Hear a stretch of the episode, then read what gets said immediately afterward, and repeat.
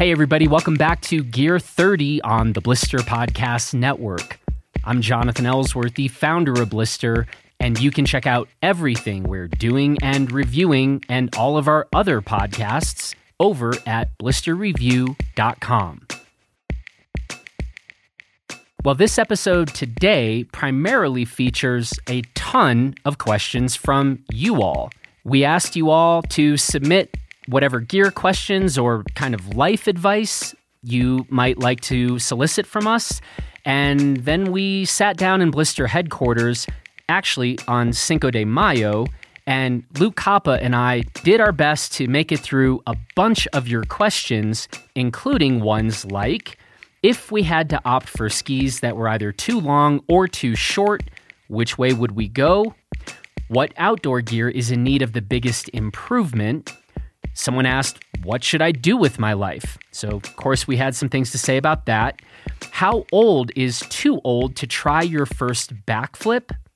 And then we had a couple, I think, more serious and straightforward questions like How does one start reviewing for Blister? And then, in one of my personal favorite questions, we were asked if we could please provide an unbiased review and comparison of the Blister membership and our deep dive subscription and our premier membership. I thought that was a pretty good question because I don't think we talk about the difference that often between our deep dive and blister membership and the premier membership. And so, of course, we provided an unbiased answer. And then we wrap up this episode with Luke Koppa giving us his review of the recent Beastie Boys documentary. But we open this episode with my review of this Pabst Blue Ribbon hard coffee. The timing of this was not exactly great. It was Cinco de Mayo, and I'm drinking hard coffee, but we did then transition to margaritas, which you could probably tell. Anyway, that's it. There's a whole lot going on in this episode. We hope you had a happy Cinco de Mayo. And now, here it is my conversation with Luke Koppa from our Blister headquarters in Mount Crested Butte. Here we go. Well, Luke Koppa, happy Cinco de Mayo. Yep. Um, now, we have had this plan for a couple weeks now, but I we really have mistimed this. We're gonna do a random review to get us started with. I think it's safe to say is the weirdest product I've seen in 2020. No? I would say I've seen saw some weirder stuff at outdoor retailer, but Okay. or that shampoo you sent me with that has caffeine in it. Oh, the caffeine shampoo. That's right. Well, speaking of caffeine, what I'm holding in my hand is a Pabst Blue Ribbon hard coffee.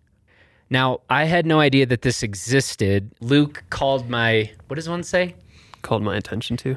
Luke called my attention to this. I'm looking at the can. I haven't opened it yet. Um, it's a really ugly, kind of tan looking can with the signature Pabst Blue Ribbon label on it. Can says 5% alcohol, hard coffee. Yeah, malt beverage with natural and artificial flavors contains milk and an expensive beer. Sorry, I'm just reading the can. This is the original Pabst Blue Ribbon. As, hard, op- as opposed to the knockoff versions. right. This is the original Pabst Blue Ribbon hard iced coffee with a dash of milk.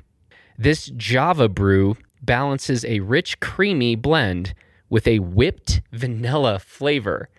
Now, I don't know why, but you know, PBR and coffee, it's just never at any moment did I ever in, in time think, you know, it would be sweet probably those two things together. Well, fortunately, it's not.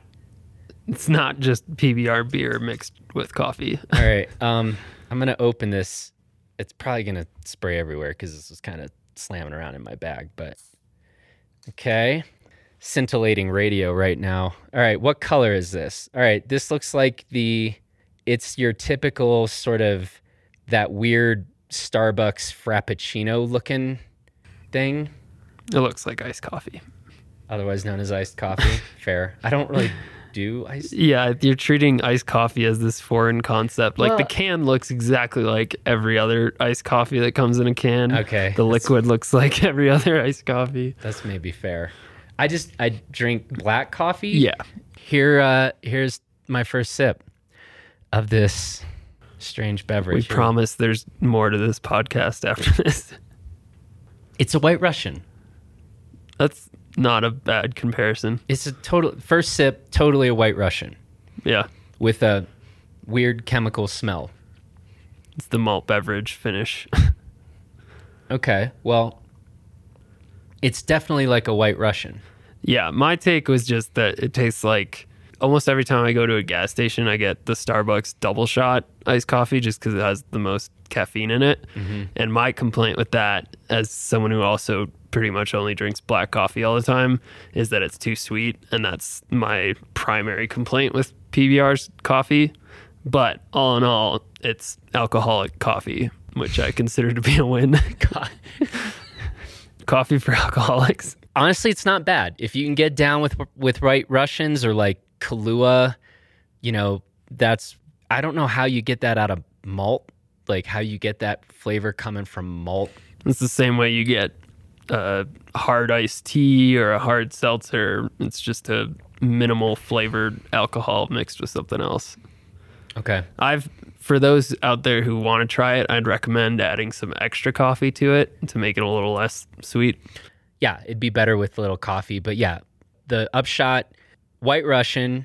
It's not nearly as awful as I thought this was going to be. So I'm going to finish this and then I'm going to join Luke in drinking a margarita in celebration of Cinco de Mayo, which is probably the weirdest, like from basically. Terrible combination. Yeah. I guess since we recently talked about me drinking a strawberry Ensure Y- yeah. mixed with whiskey, it's Oh, yeah. That's not uh, coffee. And I'd take coffee and margs over whiskey and Ensure. So that was Eric Friesen's fault. Anyway, cool. Thus sends our random review. And so what we're going to do now is get to, as promised, some of your questions. But then at the very end, we're going to talk a bit about the Beastie Boys story because I wrote a random review about this new live documentary, The Beastie Boys Story. Um, you can read that on the website. But I was super interested to have Luke check this out and see what he thought of it. And so we're going to talk about that at the end. So anyway, Luke, let's uh, why don't you start working us through some of the questions that came in this week? Yeah. So first off, we got a lot of them, and we're definitely not going to be able to get to all of them right now, but we will be doing more of these episodes in the future. So some of these we'll save for future episodes. And also apologies in advance for butchering some of these names, especially the usernames on Instagram, which tend to be all over the place. But since you just did a random review of an alcoholic beverage, I'll start off with two we got related to alcohol. Uh, one is from at Maddie Peagod, who happens to be one of my old roommates. Um, and his P. yeah, and his question was, "What alcoholic beverage will give me the best performance in the outdoors, and why?" Our audio engineer J Bob also happened to see this one. He nominated a warm stout or cold tequila. I would definitely disagree with J Bob on that one. I don't think I'd want either of those. Personally, Matt, I'm a big fan of if it's warm out and I'm doing some sort of activity, as lame as they are, White Claws are really nice because they don't fill you up. They're super easy to drink. They're not bad when they're warm, unlike a lot of beers. I'd say like 90% of the time, it's just PBR. Regular PBR, not the coffee version. Half the time I'm on a chairlift. Not half. I just kind of like I'm off looking at the mountains and then I look back over at Luke and I just noticed that a can has emerged. That's weekends only. Is that right? Yeah. Okay. We've gone over this. Okay. I'm definitely on the like I don't I don't drink and sport. Right? Like I uh yeah, I mean I have man, probably the time that maybe comes to mind first and foremost, we were down in New Zealand at Mount Olympus. And Mount Olympus is known for like going hard on the opera. And that's also where we were introduced to the drink grenades, which I don't even remember exactly what is in a grenade, but it's definitely Red Bull and I think a number of different types of booze, but you know, the, our good Kiwi friends can correct me on this. And I think somehow the, you know, Olympians somehow ended up having at least three or four grenades, and then you have to ski back to the cars at night. And I remember that being a very interesting and focused or, or attempt to focus uh, at, at, skiing. But yeah, generally that's not my jam. I kind of save it for après. Yeah. On that note, at Ryan D. Williams also asked, what is the optimal beer to active hour ratio for hobbies such as skiing, biking, running, and climbing? Hmm. Um, for me, I will not drink at all if I run, mostly just because I'll throw up immediately. Also, pretty much the same for climbing and biking, just because I'm still pretty bad at mountain biking. Skiing, it depends a lot. I won't do it while I'm touring, but if we're just building jumps and which means 80% of your time is either just walking around or watching your friends eat shit, then you can get into a few an hour, I'd say. But that's pretty much the only one where I'll get past one an hour. Okay. Oh, and then if you include fishing, unlimited. just go till you can't stand up. Do you want to give a shout out to our friend Brandon? Speaking of, well, fishing or floating? yeah, float floating's a. Sometimes that's not really a sport. That's just sitting on water and drinking. so that's out, in a whole category. Is Brandon doing okay? He's doing great. We Good. had a great float this weekend. Um, yeah, Brandon's my roommate who had a good time on Sunday. I was on the phone talking to Luke, and Luke just started cracking up and he started describing our boy Brandon attempting to make his way up the stairs. Yeah, we have to walk up five flights of stairs at about mm, somewhere around like 9,200 feet. Um, and it's really hard regardless of your sobriety. But that was, we also have a porch that overlooks our parking lot, which made for great entertainment mm. on my end.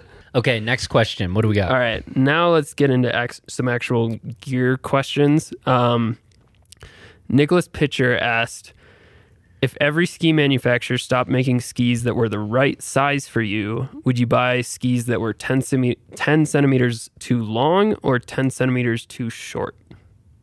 You go first. As of right now, skiing at Crested Butte, I would go 10 centimeters shorter, in part because we ski a lot of tight terrain, and usually I'd take maneuverability over super high speed stability. I think the main things that I'd be bummed about it would be really deep days and when I do feel like skiing really fast. But I feel like with a shorter ski, you can always just adopt a more centered stance, especially for someone of my size. I'm not a huge person. So like really long skis, like I'm already skiing skis that are significantly taller than I am. So if I'm going way longer than that, I find that more difficult to adapt to than a shorter ski. And one thing I think of is just there are a ton of freestyle skiers out there who ski really short skis. And like yeah. Dylan Siggers is a great example. Yeah. He skis, he's like, I think over six feet maybe. And he skis like 180 centimeter skis all the time. And he's a phenomenal skier. And just looking at that, I feel like I'd have less of an excuse to uh, complain about it. It's an interesting question, especially if it's like if you were just out already clicked into a pair of skis. So, like, you know, we tend to go a little bit shorter the skinnier things get. So, it's like if we were out on our normal ski in that sense, literally skiing the mountain, and then someone was like, you have to go 10 centimeters longer or shorter than what you are like literally clicked into right now, mm-hmm. then I would say that question becomes really dependent on where I'm skiing. Um, so I could imagine, like, speaking of New Zealand, a lot of places in the southern hemisphere, I'd probably go longer. Crested Butte, I would not be inclined to go longer, but a little bit if it was like, okay, just start from scratch, go find some skis, Well, then I would try to cheat a little bit and be like, only be looking at 188 to 192 centimeter skis, I Mhm. guess, and be like, all right, I'll just go down 10 centimeters from this. Yeah. But um, they're both terrible.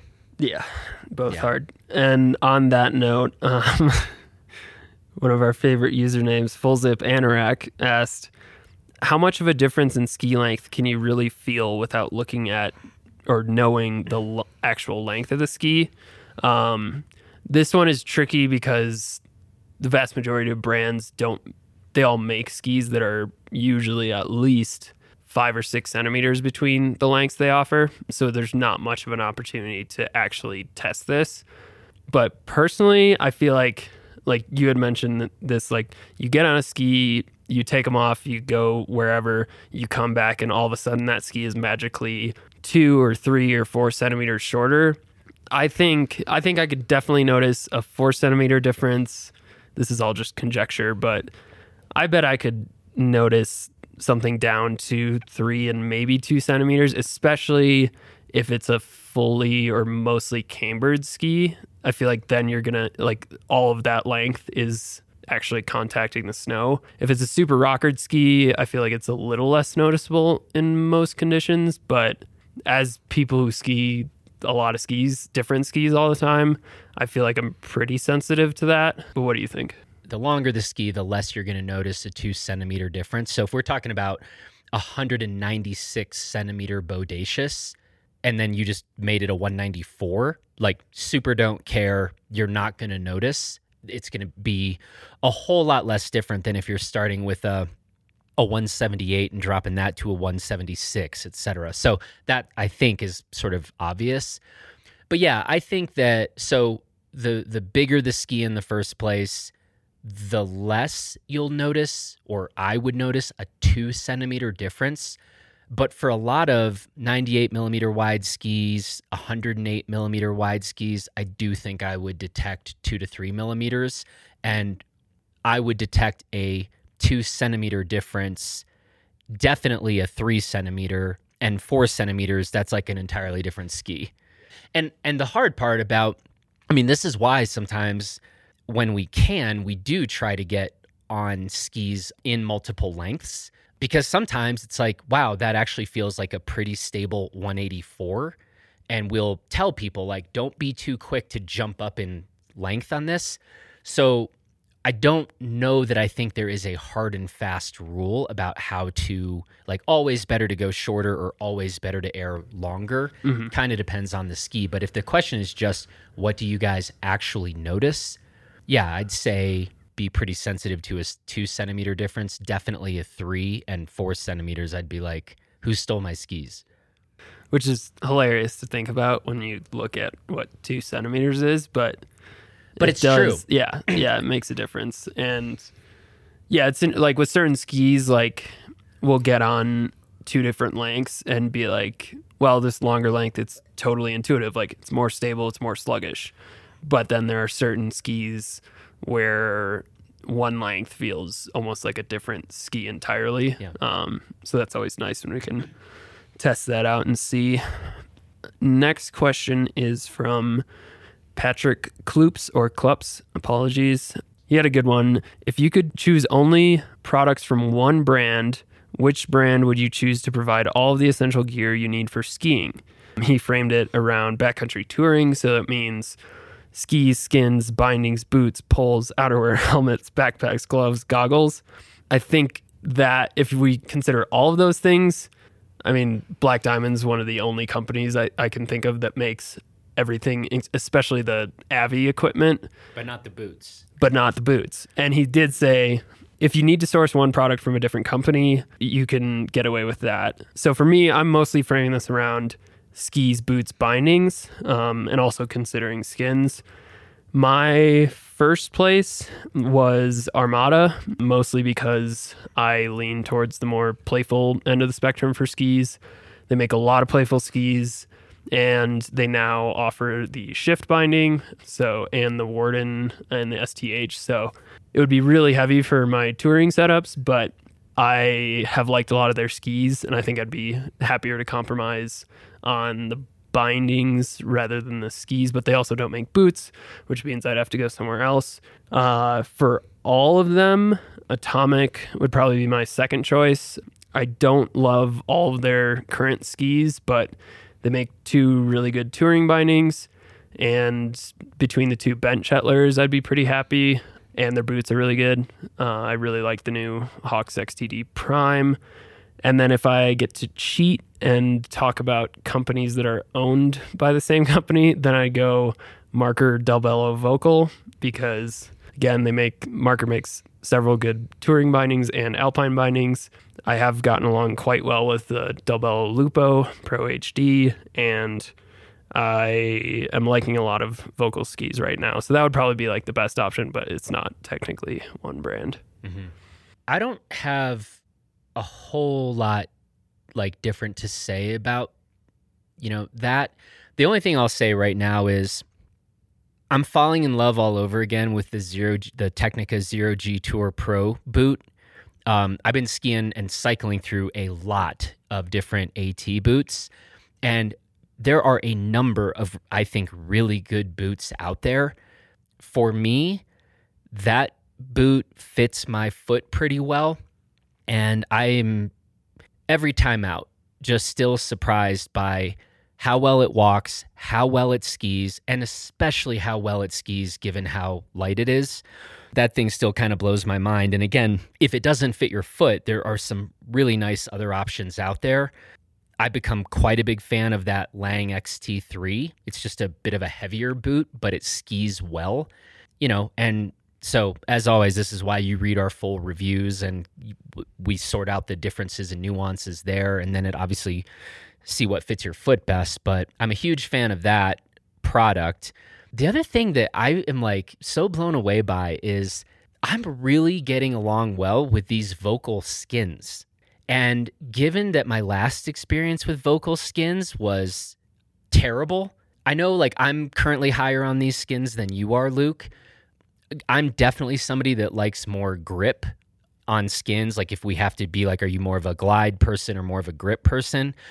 I'd rather have like a bit more grip. I care more about that than like the glide component. But for me, it's a pretty nice balance.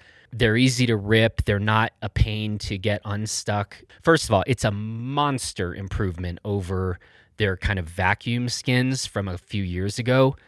I've kind of dodged the question. So, I mean, I, I, think for me to to give an answer on the like one company to do everything, I'd probably have to come down on either Salomon or Atomic, and I'll just kind of leave it at that. Yeah. So I basically started. I talked for ten minutes, absolutely not mm-hmm. answering mm-hmm. the question, and then I spent like thirty seconds kind of answering it. Yeah. So I think my work here is done. yeah, basically. For reference, the skins we're talking about are the pre-cut ones you can get for the new Völkl Blaze 106 and they do not use the vacuum system. They have a more traditional adhesive and yeah, I think I think they're good. I really like the glue. It's a nice blend of sticky but not too sticky. And personally, like I want to AB them against some other skins, yeah. but to me they felt like they didn't glide quite as well as I'd expect of a full mohair skin. I thought the grip was great, but we're actually doing with a lot of help from Paul Forward. We'll be doing a climbing skin comparison yep. very soon, so keep an eye out for that. But the the thing I'll say, and, and I think this is the telling part, we're currently sitting in headquarters. We have a zillion pairs of skins in here, and I keep finding myself just grabbing the Völkl skins and using them like for a number of like everything. Luke will be like, "Yeah, you know, go get on this ski. It's kind of 106, 108 underfoot, whatever." and he'll be like, "You might just grab these other skins we have," and I just like, I, I always love when I ignoring me. yeah, I, I love it when I like ignore Luke, and I just keep grabbing the Völkls and have been pretty happy with them so far. So yeah, and yeah, massive improvement over the vacuum yeah. ones. All right, this one is from at alex.merrillvt. What outdoor gear is in need of the biggest improvement and or has room for the most improvement? Some might argue that I do not have the background to answer this question, but, rightfully so. but I'm going to answer it anyway because I'm right. Like it's clearly snowmobiles. Uh, and I'm I'm talking about like we thought through this in terms of all ski equipment, all mountain bike equipment, all running stuff, climbing, backpacking, camping, whatever, snowmobiles have the most room for improvement. And I'm going to I'll argue two points here. One, despite all the pressure from friends in the Gunnison Valley to get a sled, I still haven't because I keep looking around and I'm like, nah. And then you just talk to these people, and sleds are expensive. They break constantly. They are just spewing. They stink. They're loud. I like the smell. Luke likes the smell. But I'm just like, there is clearly, I think, more room for improvement of that product. And I mean, we keep talking about, you know, these Taiga electric sleds. And, you know, it's like, dear Taiga, come on, we're we're we're waiting for you here and rooting for you.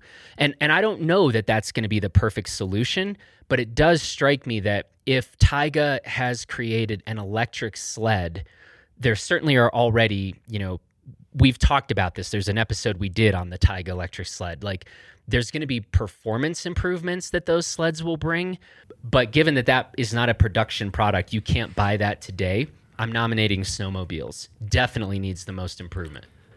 I think we said this when we were looking back at like the decade in gear and predictions.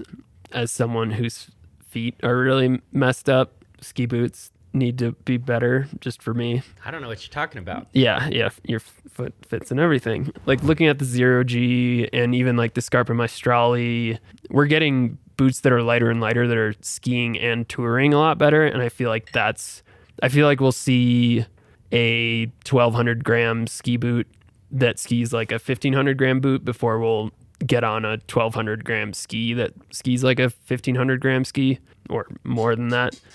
Um, also, this is super niche, but I have not been able to find like a really great storage system for a small mirrorless camera for skiing. I'm someone who doesn't carry multiple lenses most of the time, usually because I I can just run back to HQ and swap if I need to. But all the kind of internal cube style storage options I've found are just still way too big for a single mirrorless camera with a single lens.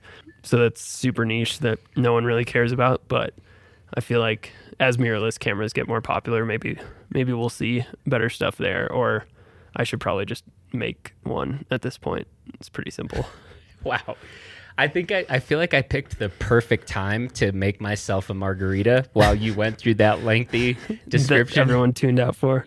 Um, and just for the record, I have uh, I finished my Pabst Blue Ribbon White Russian, and now uh, we've moved on to to margaritas. So thank you, Luke, for bringing the for bringing the tequila and, and margarita mix. Yep.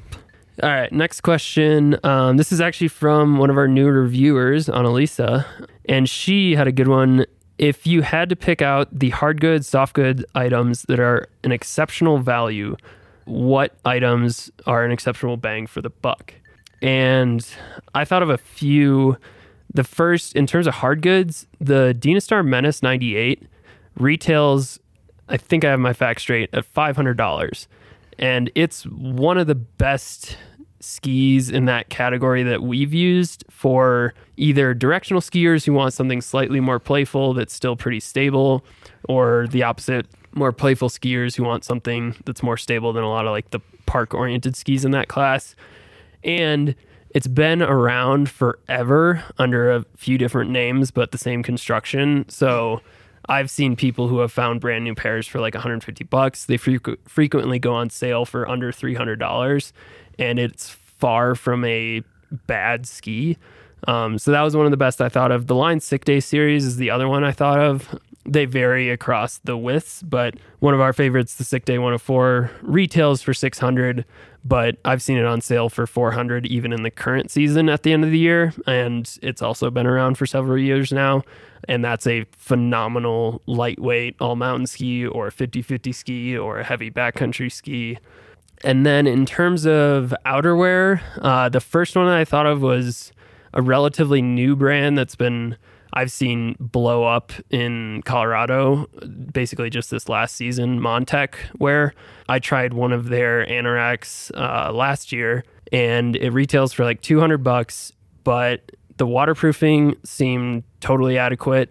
It's insulated, which will be polarizing for a lot of people. I don't like insulated shells most of the time because they're you can't vary your layering system as much, but it's warm, it's waterproof, and it looks really cool. It doesn't look like most other options on the market, and it's really rare that you get all of that and at a good price. And I think that's a huge reason why I saw more and more people wearing it this year. I hope that they kind of expand their line into a lot, or at least a few more uninsulated shells, because um, I think those are good options for a lot of people. But at 200 ish dollars, it's a really good deal. And then Flylow, I think across the board makes a lot of stuff that's a very good value. Their Baker Bibs retail for $420, which is definitely not cheap, but another product that's been around forever. You can find it on sale. You can find it for I saw a few options under 250 and that is still our benchmark in terms of the most durable ski pants you can get. So when you take into account longevity, it becomes even more appealing for the price. And then finally, Openwear still make my favorite inbounds jacket of all time. It retailed for uh, a little under $450 depending on the exchange rate which isn't cheap, but it's totally in line with a bunch of jackets that are 600 plus dollars. And the company was coming back this year, and I'm really hoping the whole COVID situation doesn't prevent that. Because, yeah, I. I mean, anyone who's read our reviews this season knows that I still wear that all the time. I just want to point out, since you guys can't see Luke right now, he literally started smiling when he started talking about openware, and then just kept smiling the entire time. It was quite touching. Really good jacket. Yeah. Those were great answers. I don't have anything really to add. I think you covered that ground well, but I really like Annalisa's next question. What are your MVPs from your quarantine outfit quiver? Yeah. And I have I mean, this is a great question, largely because I've worn like four things over the last. I mean, not counting like ski gear or stuff we're testing, but when I'm home, I I have talked about this and I've been banging this drum for a long time now on Blister. But the Toad and Co, I believe it's called the Shut Eye pants or pajamas, still unbelievable. I had a pair that I was reviewing. I bought a second pair. I live in these things. I literally changed out of them to at like 5 p.m. today to come over to headquarters to record this. People that don't own Toad and Company Shut Eye pajamas are just, I feel like you're doing life wrong and you're at least doing quarantine wrong. That is my take. That is all. As someone who turned off all their heat a few weeks ago when it hit a balmy like high of 50 here in Crested Butte, the Patagonia Nano Air pants, which I've mentioned several times before, are my take on the most comfortable, best loungewear pants ever, even though they were designed as like a technical alpine climbing piece. Are those super warm? No, that's well, they're made from the same fabric and insulation as the Nano Air jacket. So mm. it's insulated, but the whole thing's really breathable mm. and the fabric is just really soft and it slides over lay- over or under layers really well. It has pockets. They're hideous, but they're incredibly comfortable most comfortable pants I've worn. And then for tops, Gibberish, uh, if you're not familiar, brand out of Denver, they drop a few kind of streetwear style collections throughout the year, and they make uh, these t-shirts that are made from Supima cotton, which is essentially just really high quality cotton that's uh, long staple fibers, and they're the most comfortable t-shirts I've ever worn. So I've been pretty much living in gibberish Supima t-shirts and the Patagonia Nano Air pants. Other than that, it's uh, it's t-shirts that I've been wearing for like eight days in a row, and and I'm just like, well, I probably should take this off or wash it, and then I'm like, mm, why? I so. do just to like give my life some semblance of civility. Mm, yeah, fair enough. Where are we going next? All right. So this question is from I believe it's you'd say it at Easy69. How old is too old to try your first backflip? Which I think is a great question. Great question. I mean, I'm not really one to speak on getting too old for stuff, seeing as I'm 23. Um, Fun fact about Luke is he never knows how old he is. Once you get past 21, it doesn't matter. Yeah. But I would say you could be very old, just find or build one, a jump that is very lippy or very straight up in the air, and two, do it in a spot with a bunch of fresh snow. Because landing in even like if you can find a foot of pow, it's pretty hard to really mess yourself up like that. Like like again, I can't speak for getting super old yet, but I wouldn't worry about it too much. Like a backflip is it's one of the harder tricks to get seriously injured on, I feel like, unless you're landing on super firm snow and like land on your head. Although my roommate Brandon did that last year and he was fine. Yeah, but he's like 18. No, he's like 27. That was just a joke. Brandon's 27? Wow. Brandon, I'm sorry to say Luke is way more mature than you. I think this answer mostly just comes down to how good is your health insurance. That too. Honestly, I'm like if it's good, I think go I think send it. Yeah, I for what it's worth, I've crashed on a lot of backflips over the past 2 or 3 years, and the worst thing was actually the only times I got hurt was when I like tried to save one that definitely sh- I should not have tried to save, like trying to pull out of a super backseat uh, run out, and that's when like I minorly tweaked my knee, but it's one of the better tricks to try. It's just really intimidating. Um, but my advice is to hang out with a bunch of people younger than you who peer pressure you like crazy, and that usually helps too. Yeah. I'm jumping in here just because I feel like talking about it. I like this question. What would your preferred day be to break out a mono ski? We're going to find out, hopefully, if you people keep rating Gear 30. Because as we keep saying, if we get to 1,500 ratings in Apple Podcasts of Gear 30, we are literally going to go to Alaska and go heli mono skiing. Another fun fact here this week on our Blister podcast, I published a conversation with Henry Munter, the the general manager and a lead guide at Chugach Powder Guides. And it took every bit of restraint in me to not broach this topic with Henry. But you've heard Paul Forward talk about this on past Gear 30 episodes. Henry is a huge monoski fan. I think he's pretty disappointed that we didn't talk about heli monoskiing in the conversation I had with him. But I think, given this vision that I have in my mind, definitely my answer, like ideal day, is like make it as deep as possible. And like deep and open terrain would be sweet. And then, like, well, if we're happen to be coming out of a helicopter, uh, as long as it's like not super gnarly, techie terrain where you're to ragdoll over like 60 foot cliffs, I mean, what's not to like about that? I'd say super slushy spring day because just like unlimited edge grip, forgiving snow, easy to pivot. I don't think I want to feel the bottom on a mono ski. Well, how I are you going to learn how to mono ski? I don't really. I just want to have fun on the mono ski. Yeah. So I'm thinking bottomless. Yeah, I, I think spring days mostly just because like I feel like if I'm gonna get on a mono ski, I have to dress in like super short jorts and like a Hawaiian shirt or something, um, and I don't really want to do that in deep cold powder. But yeah, we will hopefully be trying that uh, next year. All right. What's our next? So this one comes from Tyler Curl. Um, he submitted several questions. Best Anorak jacket coming out for the 2020-2021 season. Um, That's an oxymoron.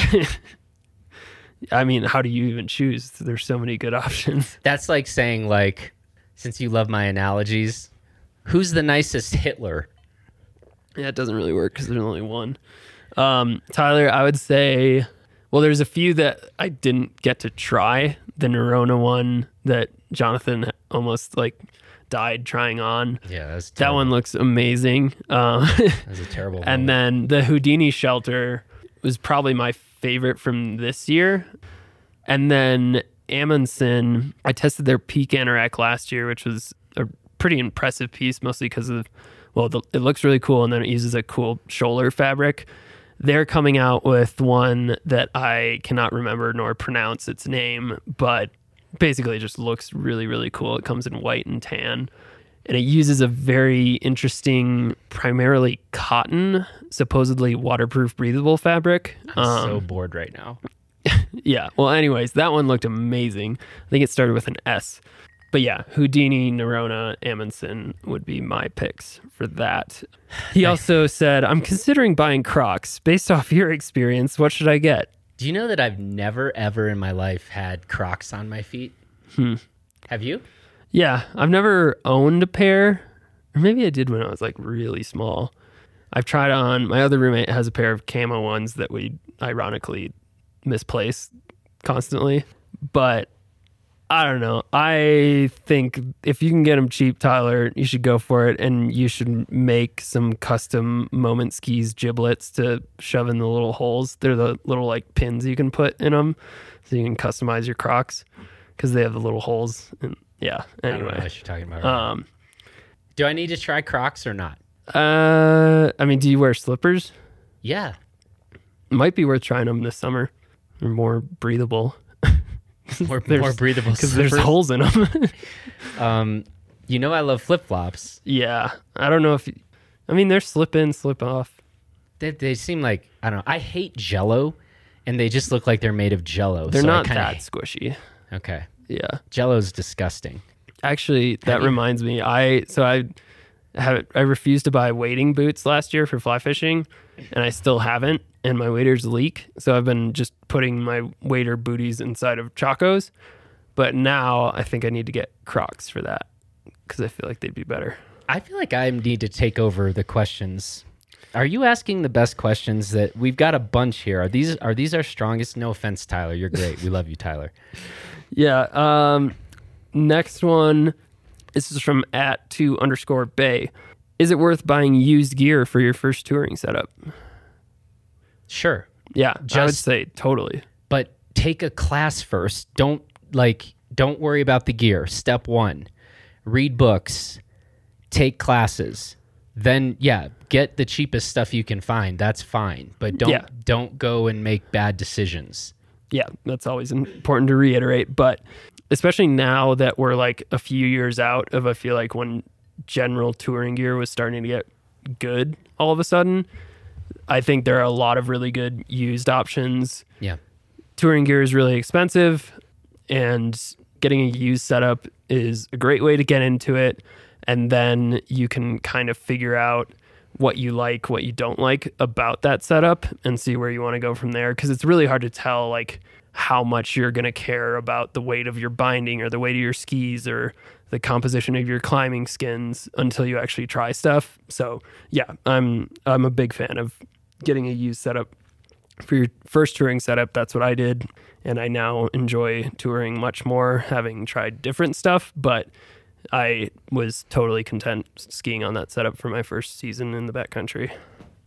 Um, we got two kind of more general ones from All Things Snow and Wi- Williams World. One was, What are you most passionate about? And the other one was, What makes you happiest? These are pretty deep questions. Yeah. Most passionate about arguably is my hatred of anoraks. Yeah. But if that's kind of like answering the question with a negative, so if I didn't, what do you? I'll I'll defer to you. I I think for both, like just a, a good ski day is what probably makes me happiest, and two is what a lot of my life decisions right now work up to. Like I work so I can ski. I like just everything I do for most of the year. Now that I think of it is kind of sad, but a lot of it goes towards just skiing and whether it's skiing perfect pow or skiing slushy spring days with my friends in the park or finally getting up and skiing down like a line I've been looking at for a long time in the backcountry. I feel like those are when I'm looking back, those are some of the most positive experiences in my life. Hmm. I do love great conversations, which, and I'm not saying this is one of our, you know, it's probably like the best conversation I've ever had in my life, but, you know, like, so I think it, it turns out that, that, uh, that probably fits pretty well given how many different conversations I'm in each week with very interesting people. But I think like finding yourself like in it, like in a really good conversation with a friend or somebody you've just met or some really accomplished person. Those those are those are things that are always really energizing and exciting. And then I definitely have said things like I'm a big fan of excellence. And I think whether it's watching it, whether it's attempting to get better at something myself, I think like that pursuit of excellence or just sitting back and watching excellence is always something that is also very energizing and kind of inspiring. Yeah, I think those are kind of my what makes me happiest. Reviewers who don't use cliches in their reviews, it's pretty high up there. I feel like that's more just what doesn't make you angry. yeah, those are a couple of them. All right. Um, this one's from Rory. If ski lifts open tomorrow, what skis would you be on? Um, this is fairly open ended.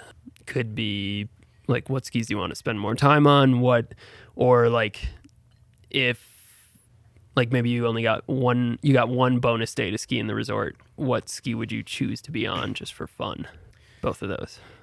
Yeah this could be a whole ton of answers but if it was like hey we're going to give you guys one day with the lift spinning and just just have a good time and it's spring skiing definitely could be a number of answers but from a just fun point of view i might grab the mantra 102 I love that ski. Shut up. Shut up, Luke. Fun is not the word that comes um, to mind when I think from, of it. From a review point of view, it would actually probably be the I, wider Mantra 102. Yeah, the, yeah, the Katana 108. I mean, I'm still kind of touring on that ski. It's just hilarious. But um it yeah, it turns out it would be kind of nice to be able to just bang some chair laps on the Katana 108 so yeah, like I said, many possible answers to that question, but I would I would go with those two. Yeah, right now we have a ton of skis. I mean, I would be happy no matter what if the lift right. started yeah, spinning. Literally. I'd be like, I don't have to walk uphill. Yeah. Um, but the the line Sir Francis Bacon is my favorite spring ski of all time. Um, so I would get on that easily. In terms of stuff I really want to spend time on using mechanical access to get uphill, the J Skis Hot Shot is the ski that replaces the J Skis metal for next year, and it looks like a ski that I could love. It's very heavy. It's not very stiff. It has a twin tip, and I mean, it, I've liked all of the J skis skis I've gotten on, so I anticipate that I will like it a lot. But it weighs about the same as that Katana 108, and I'm not super eager to haul it uphill. So we'll see. But yeah, if I could spend half the day on the bacon, half the day on the hot shot, I suspect I would be very content. What's next? Uh, Rory also asked, this will be a quick one. He asked about basically the details of ski tuning and like what does a one degree base bevel mean? Um, and we won't go into this one right here, but the good news is Sam Shaheen did a full podcast with uh, one of Head uh, Head's ski tuners, and that is episode 70 of Gear 30. So that will provide plenty of information on ski tuning. All right, where are we going? So Full Zip Anorak uh, asked us about basically the idea of traveling with one pair of skis uh, to both use for riding lifts and for touring. Um, he had used the shift binding and had issues with it, so he's looking into quiver killer inserts and basically asking us to comment on it. Are they dumb? General impression of quiver killers. I will say, I a couple years ago I used quiver killers basically for this exact purpose. I went up to Canada and we were doing a mix of touring around Rogers Pass and then skiing in the resort around Banff and Revelstoke. And they worked quite well for me, but they are far from quick or super easy. I had my Alpine bindings on there were a Salomon Warden, and then I had Dynafit uh, Rotation 10 bindings. And yeah, if if you're doing the one day touring, one day resort, and you like the ski you're going to put on them for both, then I think they're a very solid choice. Definitely like cost effective if you already have those bindings, which was my case. So yeah, I was a fan. They just take a while to swap bindings. It's nothing like like a cast system or Duke PT where you can just take the toe piece off. But yeah, I think they're great for traveling. They also let you travel with your skis flat, which can be a big help if you're really tight on luggage. But yeah, if you're if you're doing one day touring, one day resort and not trying to switch midday, definitely a good option. I never had any real issues with them. Just to expand on his question and create one that he didn't ask. If we answer this in our ski quiver questions every year, but after skiing a bunch of skis this season, if you had to pick one for everything around the world, touring and resort, what would you pick? so one one ski for both touring and And resort all over the world.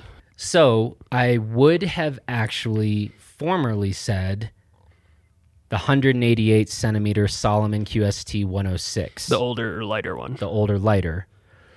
And I'm not mad at Salomon for going heavier on that ski. Not mad at all. But if I'm, you know, if I'm going to be touring a lot, which I do, particularly in the spring, like I don't want to get too too aggressive on the weight end of things. So, man, I'm so I'm a little caught off guard. And Luke, you might even know like the actual answer, but I'm finding myself looking right now at the Sego Condor. Interesting. Huh. I I really got along well with that ski, and I have not skied it in bounds, and and I'm not that tempted to, given its weight. What should the answer for me be, Luke? Uh, I don't know. That's your call. Uh, personally, after getting every on a, on a bunch of stuff this season, I don't think I have enough time on any particular ski for me to change my decision from my quiver selection, which was if I get to cheat and go the custom route, the Romp skis 100 that they built. Yeah. It's like the perfect 50 50 weight for me. I like everything else about the shape, flex pattern, rocker profile, etc. If I don't get to go custom, the Line Sir Francis Bacon, just because like it's a, it's definitely an inappropriate ski for a lot of conditions, but it's just hard to have a bad time on that ski. The one contender that I've been liking a lot this spring is the new J Ski Slacker, which is heavier than the Bacon, also a bit wider, but also more stable and probably a bit more versatile. I don't really know yet, but that's my take. Simon Winkler 69 said, please say Ochkatzschwaf. I think I nailed that pronunciation. Yeah, it's spelled O A C H K A T Z L S C H W O A F. It's clearly pronounced Ochkatzschloswaf. So moving on. Nailed it. You're welcome, Simon Winkler 69. Do you intend to branch out into reviewing ski mountaineering equipment such as ice axes and crampons? Sure. I'm going to go with sure. All right. That was from, all, we got Patrick Klups back in. Patrick Klups, bringing the. Well, I don't- Questions? uh, Patrick Klups really, really uh, bringing the bringing the goods here when it comes to the questions. He then also asked, "Could you please provide an unbiased review and comparison of the Blister membership, Deep Dive membership, and Premier membership?" That's actually a really good question. After a decade of doing this, I think people are pretty comfortable with the idea that I basically tell the truth. yeah. I feel like I probably leave people with that impression. So yes. right? Sometimes more than they'd like. it's usually usually the thing about me is not like we're not sure if Jonathan's being honest. It's we wish Jonathan wouldn't be so honest. Yeah. So it's a good question, Patrick, and I feel like we should probably talk about this more. So let's talk first about the deep dives. My honest opinion, if you claim to be passionate about skiing and you are not at least a deep dive subscriber, I think you need to question how serious you are about gear. Full stop. It's $29 a year. And we spend more time on all of this equipment, I think it's fair to say, than anybody else on the planet. We have the ski manufacturers coming to us to ask our opinion about what's good out there. How does this ski compare to this other ski? So, frankly, at a minimum, if you are passionate about skiing and you've listened to a Gear 30 podcast where we're talking about this like an hour in now, and you're questioning the value of a deep dive membership, to me, that is like minimum level. And again, standing by, like when we go into comparisons of this ski versus that ski, I'm not sure that there is, frankly, like a consistent source that is as authoritative about the actual differences of these products. And especially about as many products. And especially about as many. So that's one. And by the way, I guess we'll say it again in case somebody doesn't know. We don't take any advertising dollars from any of these companies. We've been turning down a ton of money for 10 years now. So that if we're saying we like a product, you never have to wonder is it like, well, did those guys just get, is like, were they paid to say that? Answer no, not ever, not once. Okay, that's my take on the deep dive. Luke, is there anything we need to add, or do you want to contradict me on anything about that I've said about the deep dive? I think the next one, blister membership, is like if you're a gear nerd, I think that's even more appealing than the deep dive. But the deep dive, I think, can be extremely useful for those people who are like, okay, I want a hundred ish millimeter wide all mountain ski. There are a billion on the market, and I want to know exactly how these 10 options, even like even if you're still at 10, I want to know how they compare the deep dives are perfect for that, I think, because like you said, like you're not going to get those clear, honest comparisons anywhere else. So I think just to add on to what you already said, like for those people who are either honed in on a particular category or looking to expand their quiver or whatever, I think those are extremely useful for buying decisions in particular. Blister membership. Yeah, I mean the blister membership, like you get all the deep dives, everything with the deep dive subscription. And then for the big gear nerds like myself, like before I started working here, our flash reviews are I think a really interesting take on like you see the whole review process. Yep. From the first day to the third day before our full review gets published, you see like, oh, here's what they thought here's what they thought immediately. Like we just posted this first look of the ski. Here's what they thought after the first day. And then here's what they thought when they got it in slush or when they got it in POW. And you just, you almost get to see like the thought process go on almost as if you were skiing the ski or you just got a ski and you're kind of learning it as you go. Um, so I think the flash reviews are very interesting in that regard. And then, not to mention, you get deals on a bunch of brands, um, including a bunch of ski brands and some more that will be coming out with this summer. And then you get to one of the biggest draws for a lot of people is you just get to ask us directly. Like, here's my background, here's the skis I like, here's what I don't like, what should I get?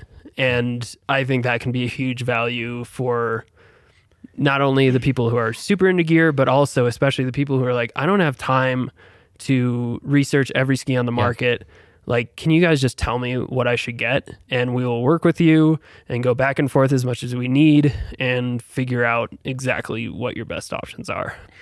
Here's my take on the blister membership. Honestly, I would say that in the past, we messed up by not doing what we are now doing with our flash reviews.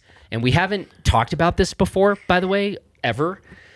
But I think what was happening is, and we know because we are extremely passionate skiers ourselves, we know how it is. It's like, hey, we got, you know, you guys got some ski in, and maybe you wrote a first look. And then maybe we didn't get the right conditions yet to go get on that product. And so we get hammered with emails all the time. Like, dude, tell me about this ski. I'm dying to know about this thing. And I think this is, I think we messed up on this in the early years with the blister membership that we weren't putting enough flash reviews out. And what I kind of mandated earlier this season was our flash reviews are going to now be this kind of almost real time Dear Diary type thing. So Luke just explained very well, like, what our flash reviews do and it is really it, the way that i describe this literally to our reviewers is it's like when I text Paul forward, which I do this all the time with a bunch of our different reviewers, like, hey man, what are you thinking of that new ski? And Paul will usually write back these kind of lengthy, you know, but casual texts. And Luke and I do this all the time. We do this with all of our reviewers. And I was like, this is actually super interesting information. And it's like we owe it to our blister members to keep blister members up in the, you know, up to speed with how we're thinking about a given product. Now, the other thing to say is, as we do point out in our flash reviews, like this is where we are allowed to revise mm-hmm. our opinions. And that's why we're not publishing them as the full review. But I don't know. I mean, go talk to somebody who's an active blister member and you guys can all like this is our promise and our commitment. Our flash reviews are going to be coming out more and more and more frequently because we just identified that's actually a really good value add. And if we weren't the people at blister this is exactly what i would want to know. So that addresses kind of the flash review thing and um, like I said, I wish I had that idea and that conception of things earlier, but well, here we are. The deals, like if you are going to purchase a ski anyway, and a blister membership gives you a discount from one of the manufacturers that you're considering, right? Just get a blister membership and save yourself some money. This is like not even economics 101. Uh, third point you do get to email us with questions. This is what we can't do, unfortunately. We can't just become your pen pals. If you actually have a specific question about, like, hey guys, I'm trying to figure out whether to go this boot or with that boot or this ski versus that ski or this bike versus that bike or this jacket or this jacket, any specific gear questions, that is the thing top of the line that we will our our commitment is we will get you back those answers. And we do apologize. We get so many emails that we can't just get into kind of fun hypothetical pen pally type things. Unfortunately, we can't do that. But if there is a specific gear question, we will answer it. And if we're being honest here, you want our answer and not some fucking answer from curated.com. It's easy to call yourself an expert right? And there's a lot of people in the world doing this nowadays, calling themselves experts.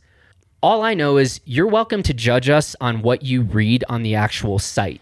And if there's another entity out there writing 2,000, 3,000, 4,000, 5,000 word reviews and are pointing out exactly how much time they're spending on all of this stuff, if if they're proving their expertise, by all means, go with them if you feel like it. But if they're simply calling themselves experts, I'd like to think that you, dear listener, are not that stupid. You know, a lot of people have Patreon sites and that kind of thing. I would sort of like to believe, but I totally respect your right to just judge for yourselves. Like I said, we have turned down a lot of money over the years by accepting no advertising dollars from any outdoor gear manufacturer. And if our work matters to you, if you have found there to be value here, I just think we all have to realize that supporting the companies, whether it's newspapers that are providing really good in depth journalism and reporting, we need to pay for subscriptions to support them.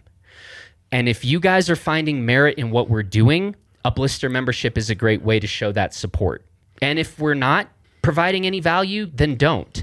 I want to then know why you're still listening to this podcast an hour and 15 minutes into it. Yeah. The only thing I'd add is Blister membership also gets you a print and or digital buyer's guide. You do. You get a beautiful print edition of our buyer's guide. This is the best winter buyer's guide ever, in my humble opinion, but you can check it out for yourselves. Um, yeah, like everything we try to do around here, except maybe this particular podcast conversation, if we're putting it out there, we have labored over this thing. And uh, we hope that that comes through in the work. All right, Premier membership. The thing with the Premier membership, honestly, this is where this is where the Premier membership makes the most sense if you're like as Luke kind of already alluded to earlier, if you're like, "Listen, man, I really appreciate what you guys do. I just don't have time to like sift through all the reviews and all the rest. Can I just get you guys on the phone? And, you know, that's what Premier members do. And um, I will say, having run this program now for a number of years, Premier members come back. It is an extremely high uh, rate of resubscription. You know, often these are frankly very smart, very busy, very accomplished people. And they are just like, listen, uh, love what you do, don't have a ton of time. I've got this trip coming up, or it's finally time to replace this boot or this ski. Here's what I like. This is what I do. Can we just hash this out pretty quickly here? And we do. And it's awesome. And I'm, by the way, super proud and feel pretty honored and kind of humbled by the premier members who call us up. These are, as a rule, incredibly interesting people. And uh, that's kind of nice when folks like that are like, appreciate what you do. Can we just get right to it? Yeah. I had some, like, I remember several rides up the Silver Queen lift at Crested Butte last year where I was on the phone with a premier member, like, sorting out the Huh. skis that they were looking at right at that moment. And fortunately, they called me when I was on that lift because the backside of Crested Butte would not have gone through. But yeah, whenever you need, we're, I think you, when you first came out with it, you called it the Bat Phone. And that's pretty much what it is. Yep.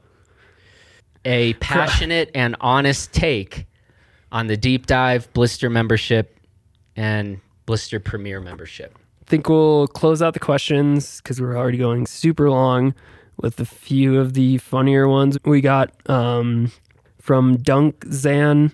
It was just I'm Ron Burgundy question mark, which No, is no, you're not.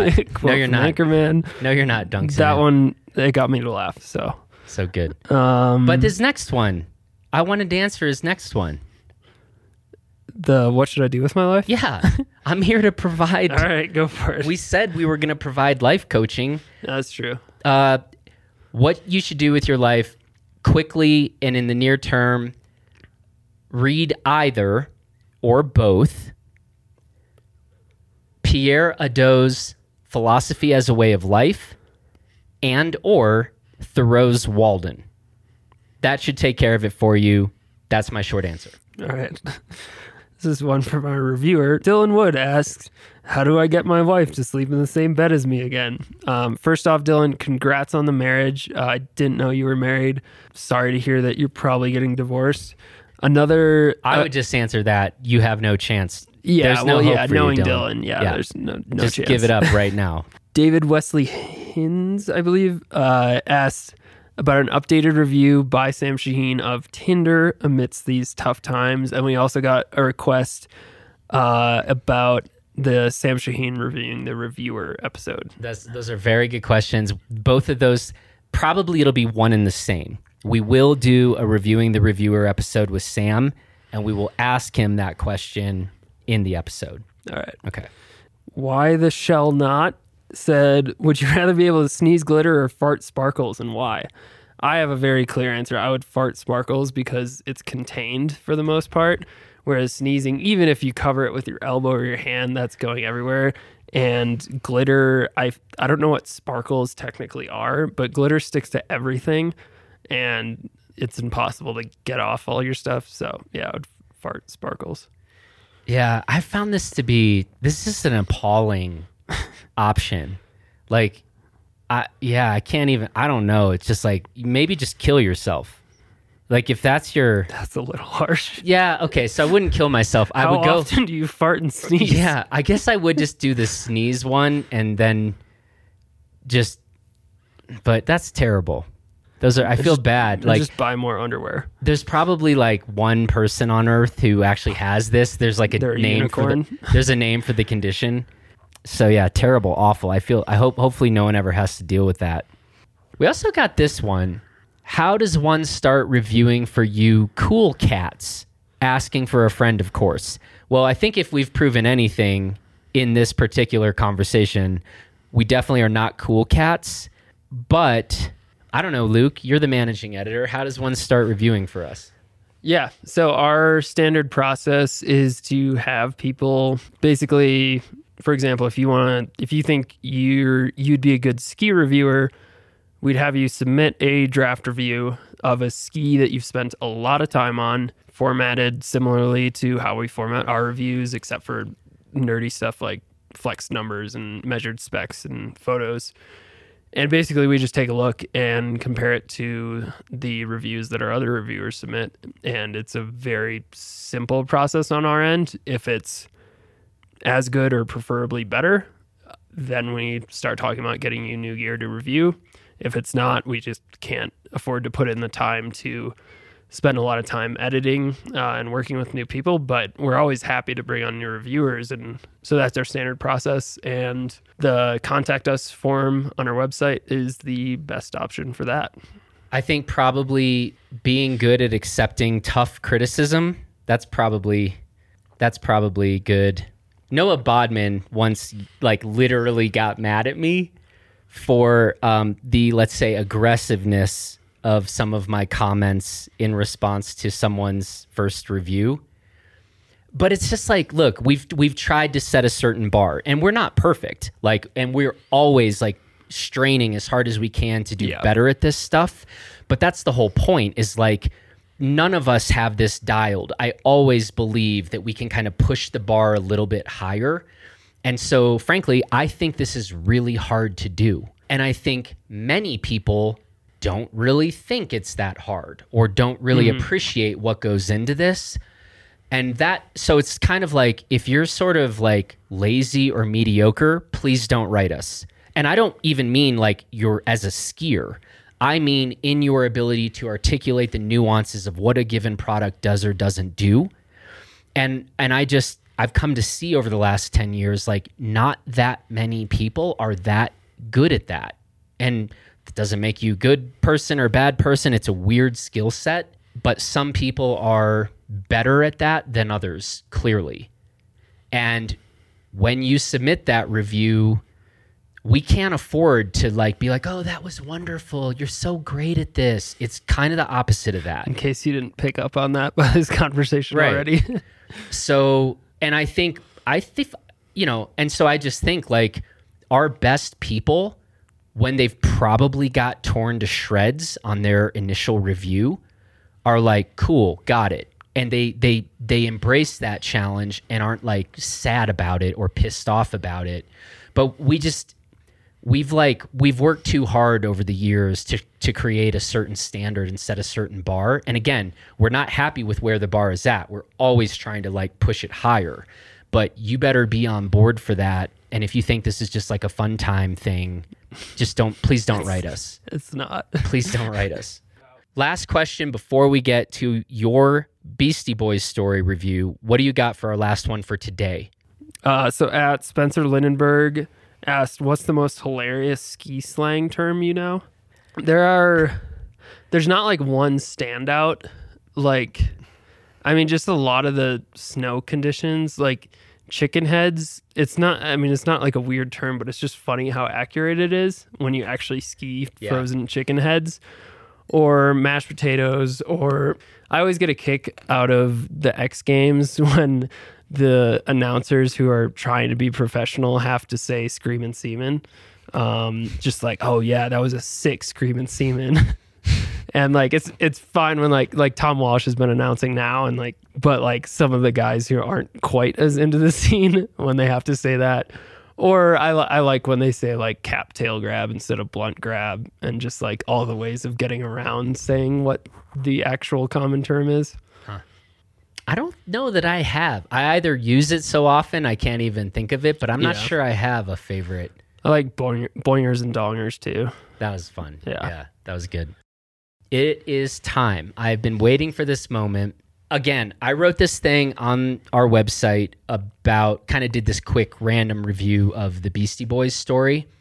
And two things here. One, I am definitely not in on the like old people move where old people come in and are like this thing from 30 years ago was way better than anything that is happening today like it's like that's a lazy move that usually is a sign that you're not paying attention to what's going on and i was i felt a little bad like i i stand by everything i wrote in that beastie boys story random review But what I definitely did not mean to give the impression of was that there that there are not like incredibly talented and amazing artists out there today. I, it's not. I don't think that.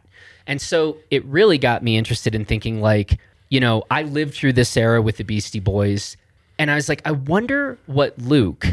And I texted Luke, and I was like, did you remember this stuff as it was going down or like what you know what was your take on this and then it, that kind of turned into like you should watch this and i'm just kind of curious from a sort of generational point of view if luke watched this live documentary and was like meh and because like maybe this doesn't translate and that would be okay so luke no pressure whatsoever but you're basically now speaking for the entire generation of early 20 somethings with your with whatever you're about to say about your opinion of Beastie Boys story.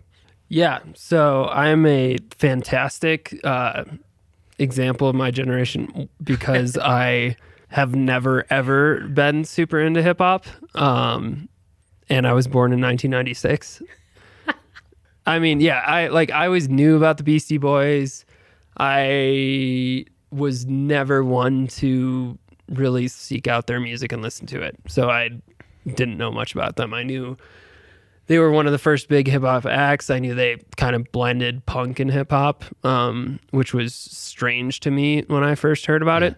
When you were in high school, like, is anybody talking about this? The only experience I had with the Beastie Boys was our senior class in my high school. It was an all guys high school. We would do like a satirical play slash musical. Yeah. And two of my friends who are way more into music at that point than I was and like way more aware of all the music that came before that would have been 2013 um, they they filmed a segment that would be shown during intermission that was based on the sabotage video. Perfect. so that as soon as i heard that i was like this song is amazing. Like this is so cool. And they put like fake mustaches dressed up as undercover cops. And i thought that video was amazing. So that and basically all i did was i went and listened to sabotage and that was it unless i was like a 12 year old like i could not have been less in tune with it Yeah. but I I knew the general idea. Like they were a huge deal for a certain period of time, for an extended period of time, and they were one of the first really big acts in hip hop.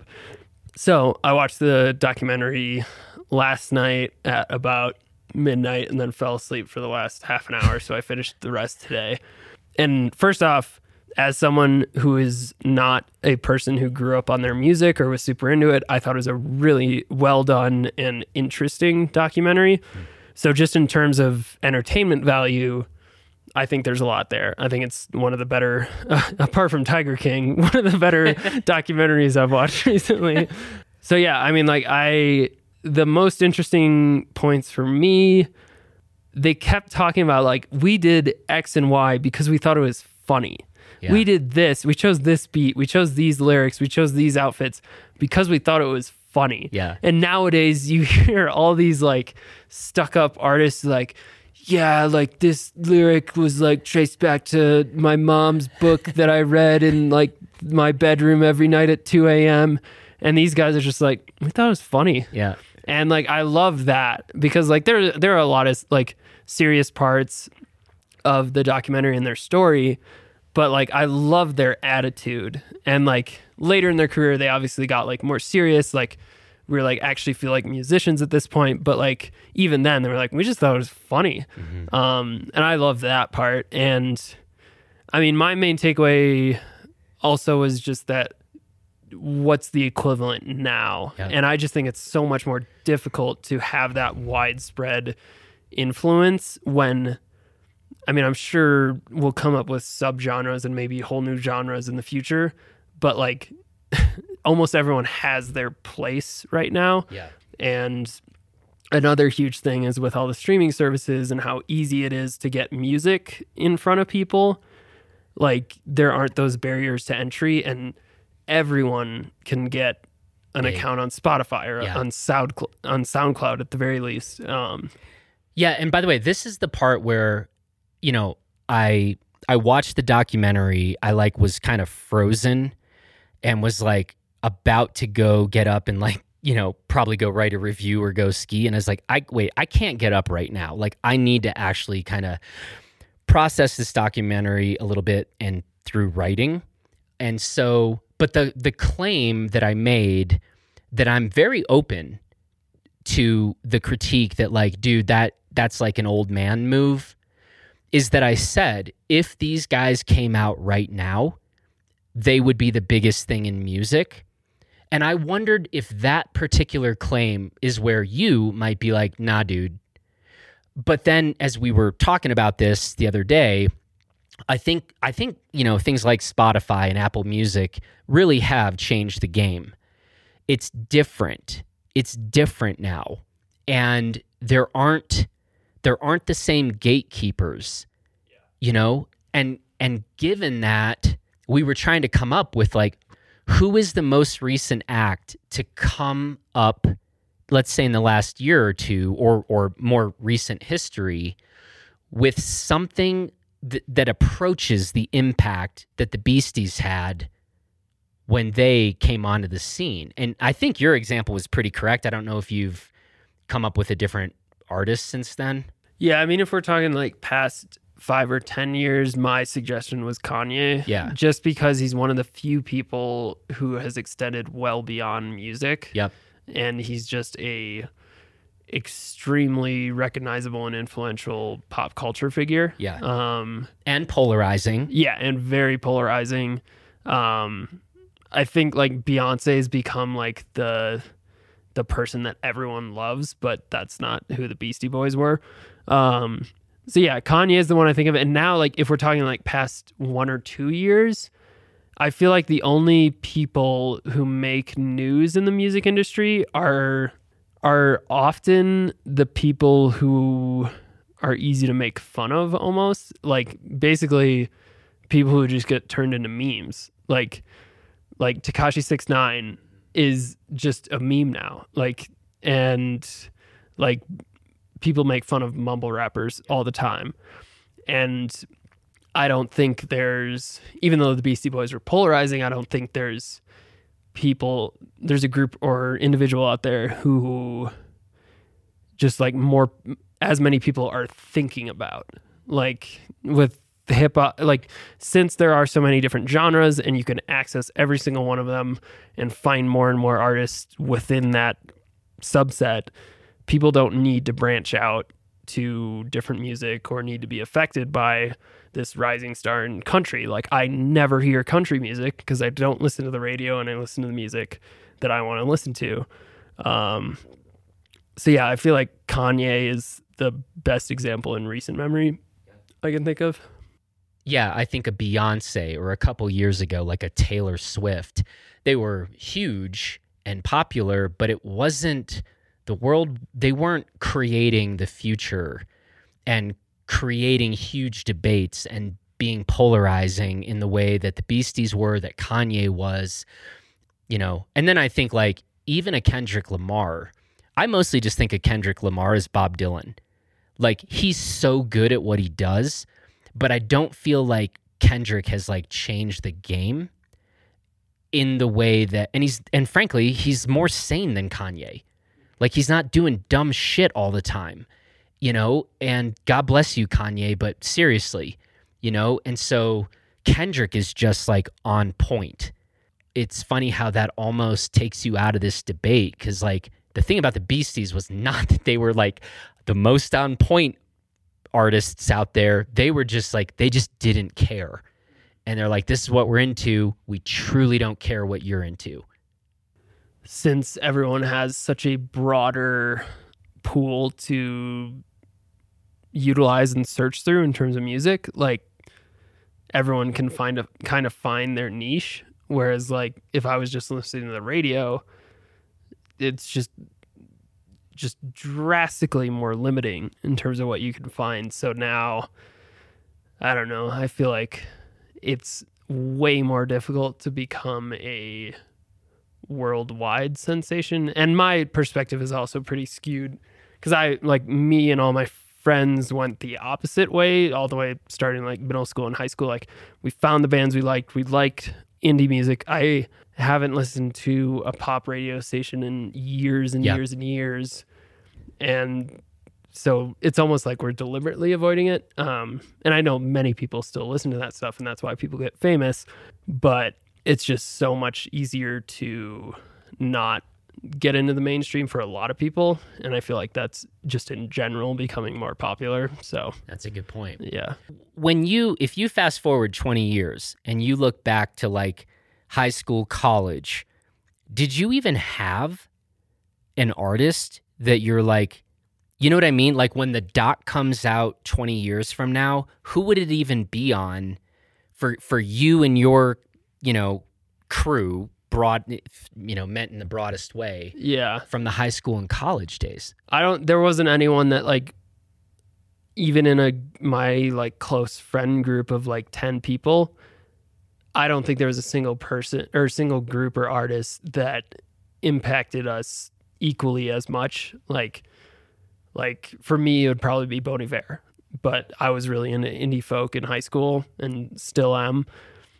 But then for others it was hip hop or electronic music or any number of things.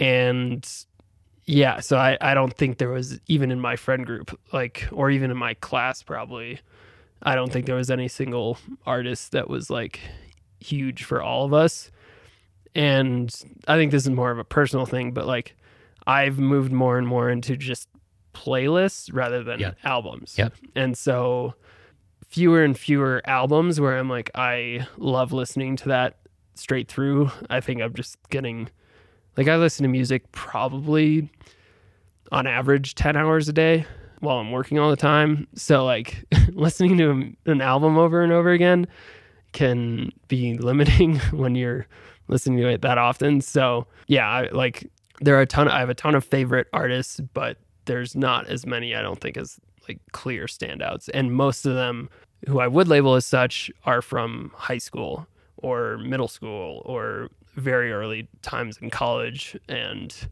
more and more I feel like I'm not quite as into particular artists so yeah I, th- I think it's changed a lot just just based on watching that documentary and living my life So now what I hope is for any, let's say 16 to 25 year old people listening to this still, I would love for one you. what are you doing Yeah, yeah. I would love for you to, to seriously, like, write us, leave a comment in the show notes to this episode if you have a different take on this than Luke. I'm mm. genuinely curious. yeah like, because i'm just one data point yeah. And, you know, you're a weirdo. yeah yeah and most of my friends Wow. were He, sa- so. he said yes to that super quick. I thought he was going to. I mean, we yeah, like none of my friends were listening to pop music at all, and we were all very much into, and not like super indie, like hardcore punk or anything like that. We just like liked our own stuff, and it, most of it wasn't on the radio. Okay. I think our work here is done.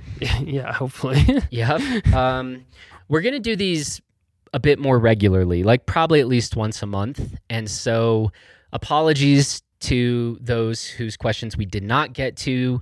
Some of the questions we didn't get to the, today, we will we will get to next time, but we will do a call out like we did for this episode when we're going to do this again. Luke, happy Cinco de Mayo. I never, it's the first white Russian I've ever had In a on can. in a can on Cinco de Mayo. So there's that. It's a, it's a time for firsts. And every day you're alive that you can do something where you're like, I've never done that before. It's probably not the worst way to measure how how good your life is. As long as it's not like dying. Yeah. Yeah. I mean, I've tried that a few other days. Yeah, yeah. So is Eric. yeah. So um, anyway, thanks everybody. Um, thank you for submitting the questions. You guys are great. Improve. You proved that once again. And uh, thanks. Happy Cinco de Mayo. Be safe. Take good care. Talk to you soon. Well, that's it for this edition of Gear 30. And thanks to all of you who asked really good questions. And we will, in our next mailbag episode, pick up on some of the questions that we didn't get to in this episode. And we will ask you guys to submit some new questions as well. So, once again, You always impress with your questions, so thanks for asking good ones. I also want to say thanks to Justin Bob for producing this episode, and of course, thanks to you for listening. And if you happen to be enjoying these Gear 30 episodes, you know, Cinco de Mayo edition in particular, or any of our other podcasts, we would very much appreciate it if you would leave us a nice little rating or review in iTunes. Maybe share this with your friends, or maybe don't share this one with your friends. I don't know. Hard to say. We'll leave that one up to you.